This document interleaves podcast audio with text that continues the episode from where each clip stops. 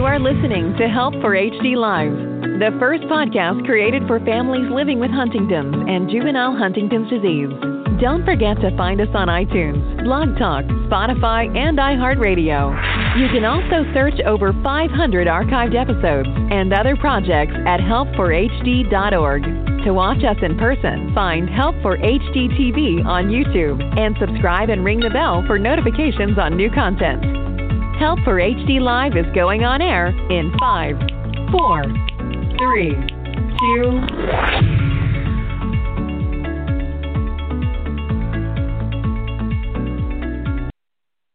Hello, everyone, and thanks so much for tuning in to Help for HD Live. This podcast podcast is made possible because of an educational grant from Teva Pharmaceuticals and the Griffin Foundation. I'm your host, Lauren Holder, and today our guest is Dr. Lori Quinn. Lori is Associate Professor of Movement Sciences and Kinesiology at Teachers College, Columbia University, and Adjunct Associate Professor in Rehabilitation and Regenerative Medicine at Columbia University Irving Medical Center. She's a research physical therapist at the HDSA Center of Excellence, uh, where she conducts research on motor function, physical activity, and exercise um, interventions in people with Huntington's. She's also a research fellow at Cardiff University in Cardiff, uh, UK, and since 2008, she's collaborated on many clinical trials on exercise and physical therapy interventions in people with HD. Uh, Lori is the co PI for the PACE HD exercise trial and was the lead author on the development of physical therapy clinical practice guidelines for HD published this year. Lori, thank you so much for joining me today. Can you hear me? Thank you for having me. Yes. Right in here, um, being that it's the Christmas week, and we'll try to get this done pretty fast. I know that um, that we all want to get to our families and things like that. So, before, uh, well, I ask every professional that comes on this podcast one specific question, and that is, why did you get involved with Huntington's disease? Um, well, uh, I got involved with Huntington's disease uh, when I was just out of physical therapy school, a couple of years out of school. Um, I was working at, uh, I was actually a student at Teachers College, where I'm on faculty right now, and they had a clinical traineeship program. And one of the places that they had a traineeship pro- program was at JFK Hartwyck, and there was a 16 bed Huntington's unit there. So I worked at that unit for a year, and I think as many people do when they work with people with HD, they get the HD bug, as we say, and I um, just became completely hooked from a professional standpoint. I there was not a lot of research, there was not a lot of guidance for therapists about how to work with people with HD, and so um, I spent the year at that unit, and then I continued on and did um, research um, in understanding some of the motor control impairments that people with HD have, and that was part of my dissertation. Um, and then I and I've just sort of stuck with it and continued on, and have been doing it now for yeah, it's almost going to be almost 30 years. I've been working with people with HD which is so awesome. You know, and that's one of the things uh, you mentioned getting the HD bug. That's one of the things that I love about um, professionals and researchers is that a lot of times they just say, you know, with after meeting families, they um, they really just got a passion for it and wanting to help. And so um, I, I just love that um, that theme seems to be continuing, and we're certainly glad to have people on fire for HD. Yeah, and I, I will just say also there was, um, I mean, so much came from the the patients themselves, the family members, as you say. But another big piece for me was um, some of the professionals that I worked with, um, some of the neurologists, um, nurses, you know, you know, people like um, Alan Rubin, Karen Marder, who I work with right now, Carol Moskowitz, who I worked with for a long time. Um, there was just so many people who really influenced me and had such passion that was, uh, you know, to be honest, contagious. Yeah, that's great, and and we certainly need that continuing on as well to see those passionate professionals. So let me ask you, what the what is the difference between physical therapy and occupational therapy? Yeah, that's a great question. Um, PT and OT are both considered rehabilitation professions. Um, they both help people to move better, to function better in their daily life. Um, the distinction between the two tends to be that occupational therapists um, really sort of traditionally have worked to help people reengage in their occupations. And these can be things really often related to daily life skills. So being able to um, do their roles as a as a caregiver, or working in the home, or being able to, you know, cook and clean and do you know occupational kinds of kinds of things. Um, they often work very much on people's daily living skills, like getting out of bed and you know brushing their teeth and taking care of themselves, but you know bathing. Um, so and and a lot of um, occupational therapists also work um, on people's upper extremities, so their arm function and their hand function. Physical therapists will also work on a lot of those things, but tend to work more on using exercise based intervention or activity based interventions, um, very much focused on uh, gait and walking and mobility that's related to those kinds of, of functions and things like balance um, abilities. So I will say that there's, um, and that's a, a, broad sweeping generalization, there's a lot of, of overlap between the two professional professions and we work really closely together. And I think in a lot of rehabilitation facilities and in, in um, multidisciplinary clinics, it's really beneficial to have both an OT and a PT who can work together but sort of have, have different emphasis on um, different aspects of mobility and, and function. And why is physical therapy so important in HD? Mm. Well, that I could I could talk for a long time about that. So I think first off, I'd like to say that that physical therapy is so important from the earliest point in Huntington's disease. I would say from the as, as soon as someone is diagnosed. That is um, some of the work that I do at the HD clinic at Columbia, is working with people soon after they have been diagnosed. Often on the day of getting the diagnosis, it is very very difficult, um, or you know having um, had the neurologist let them know that their their signs are congruent with HD.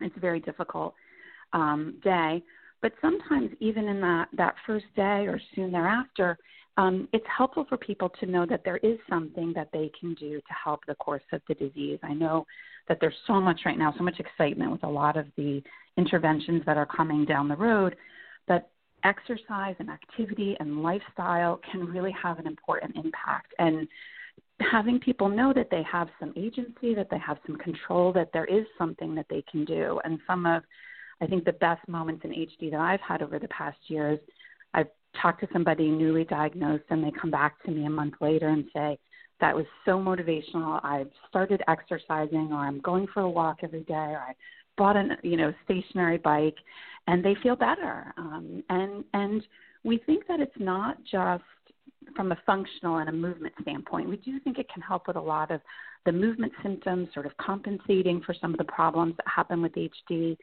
Um, but we also think that there's the potential for um, exercise, especially aerobic exercise, to have a neuroprotective effect. There's some evidence of this in other diseases, and we're working on evidence in Huntington's disease to show that if you exercise maybe even before the onset of symptoms and early in the onset of symptoms, um, that it might help to provide neuroprotection of the brain. And and that can actually you know maybe help to alter the the trajectory of the disease. It's certainly not going to cure it, but it help might help people have a slower disease progression, and certainly might help them to to manage um, better.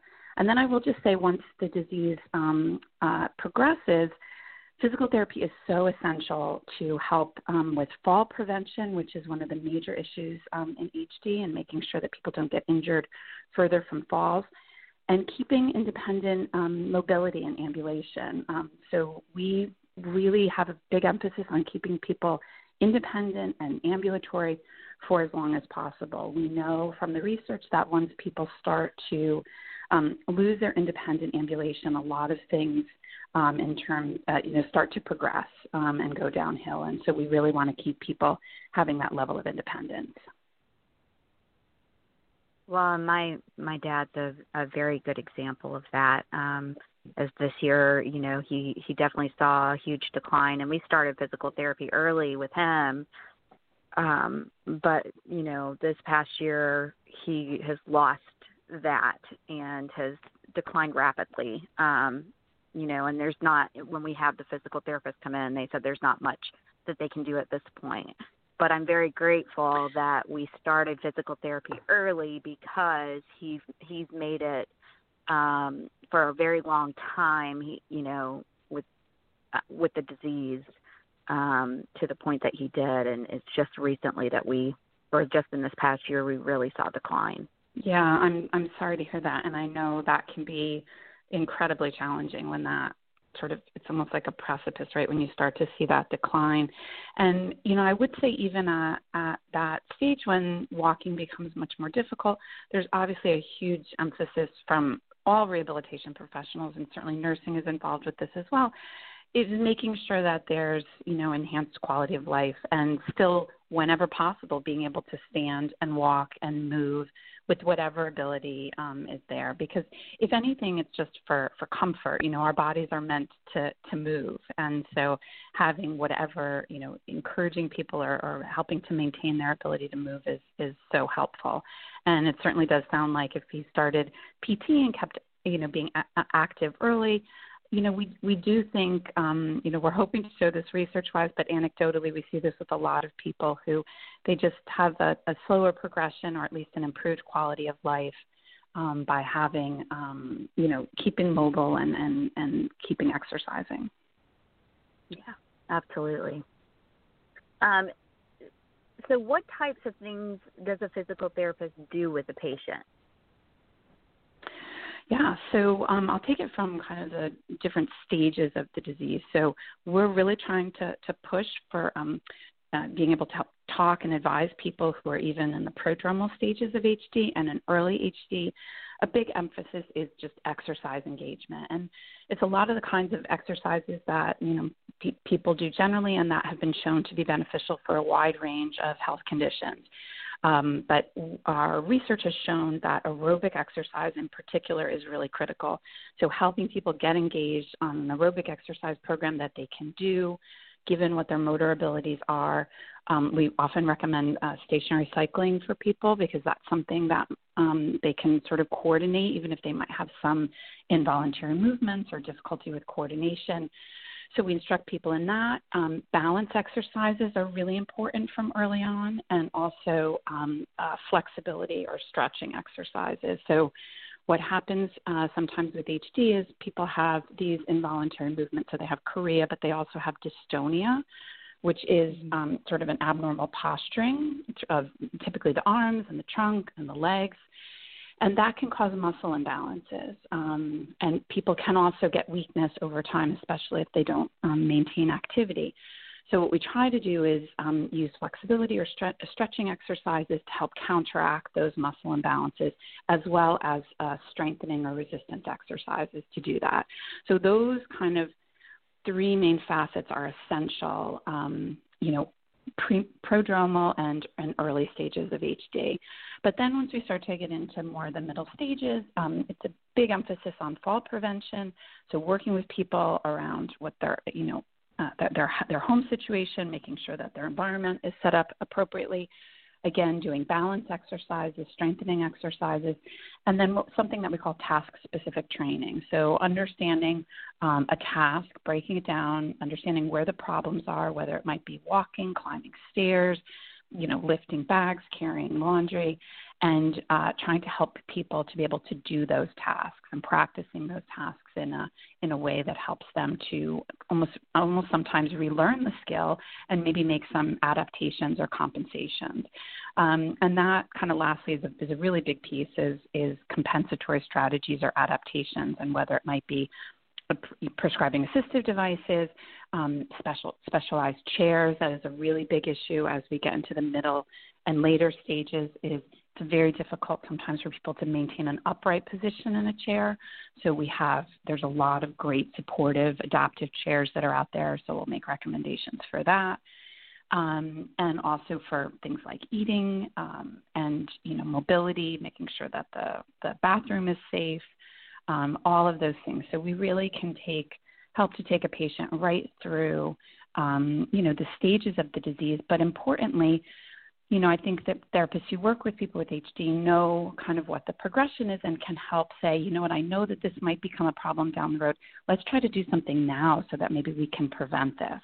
You know, we know that a lot of falls happen, you know, under certain conditions, and we can help work with people to help prevent those, as an example. So, um, yeah, we really try to to think about the whole, um, you know, range of the disease, but really trying to help ideally slow that progression of the disease and help people stay as functional as possible. What I love about physical therapy is uh, it's proactive, um, and and I one of the words that you just used is, is my favorite is adaptation.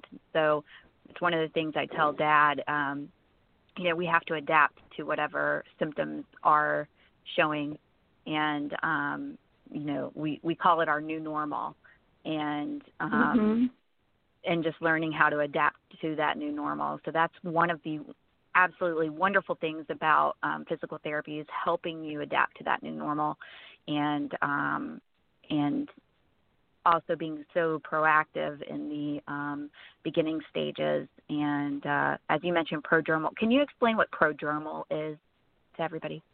Yeah, so it's it's that period just before the onset of symptoms that can be sort of diagnosed or observed, and the way that it's defined right now in Huntington's disease is largely based on motor symptoms, which is often things like chorea or slowness, you know, the involuntary movement or slowness of movement.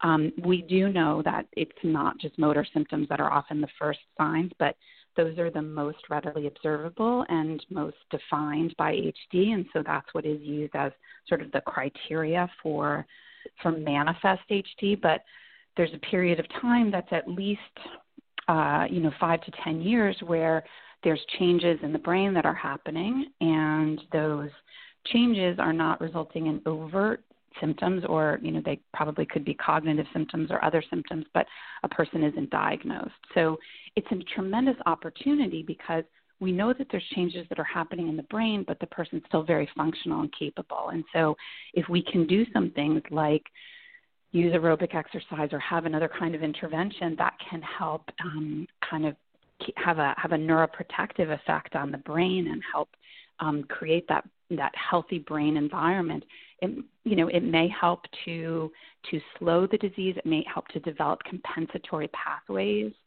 to compensate for the areas that are being damaged with HD. So it's a real, I think, period of opportunity um, uh, for people with HD. And and again, this has been being discussed in a lot of different diseases is there something in particular that you would recommend for the prodromal stage of HD as far as um, physical therapy or, or exercise?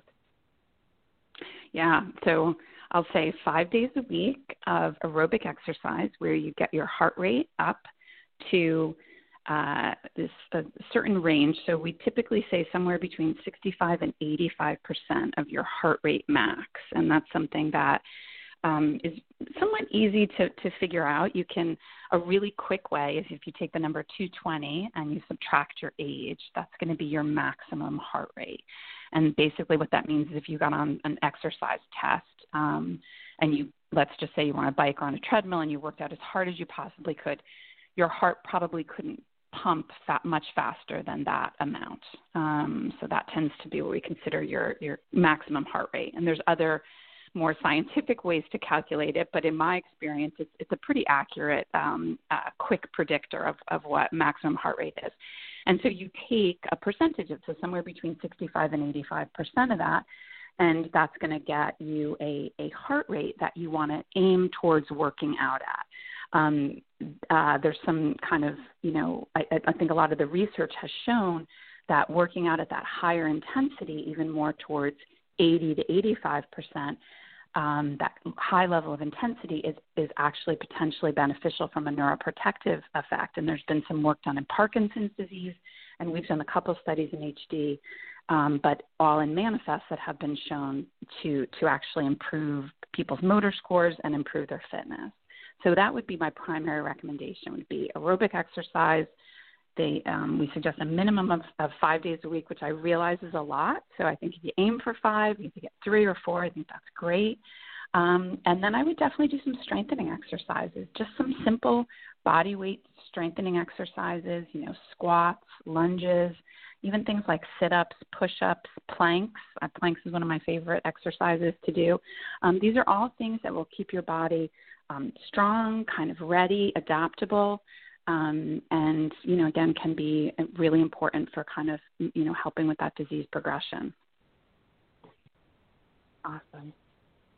Is there one specific thing you would recommend to all patients with HD in regards to physical therapy? Hmm, I would just say just try to keep moving. And it's something, as I say, I know a lot of people with HD have involuntary movements and they're moving a lot. We've been uh, doing some some work and looking into activity levels. And what we do know is that people with HD are they do move around they get up and they they move but they don't move for uh, long bouts of movement. So taking walks for extended periods of time you know they might get up and move from the you know, kitchen to the to the living room or you know sort of short bouts of movement but these longer bouts of movement where you might go and take even just a 10 or a 15 minute walk around even just around your block or maybe it might even be around your house. Um, it, those longer bouts are really important to counteract some of the um, negative effects of sedentary behavior kind of sitting down a lot. So that would be my my um, I think biggest advice is just find any way to get some longer bouts of movement and doing something that you enjoy and trying to adapt if it's difficult um, to be able to find some ways to adapt maybe going on a walk with someone.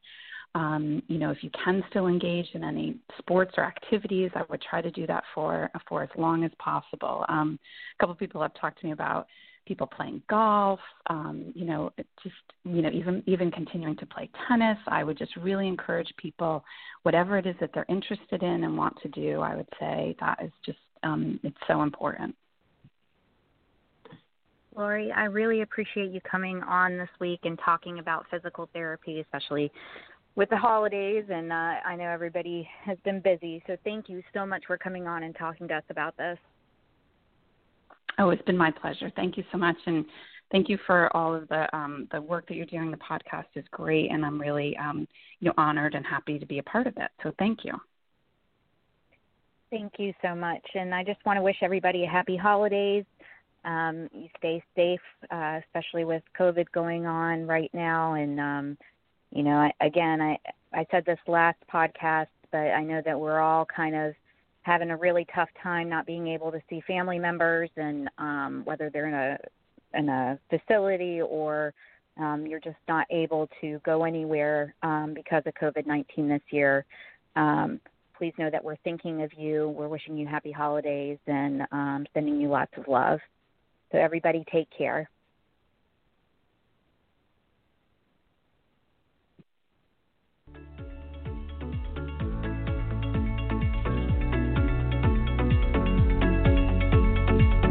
Thank you for listening. Don't forget to visit www.help4hd.org and sign up for our email newsletter to stay up to date on all that is going on at Help for HD. Get social with us and like us on Facebook, follow us on Instagram, and subscribe to Help for HD TV on YouTube and ring the bell for notifications.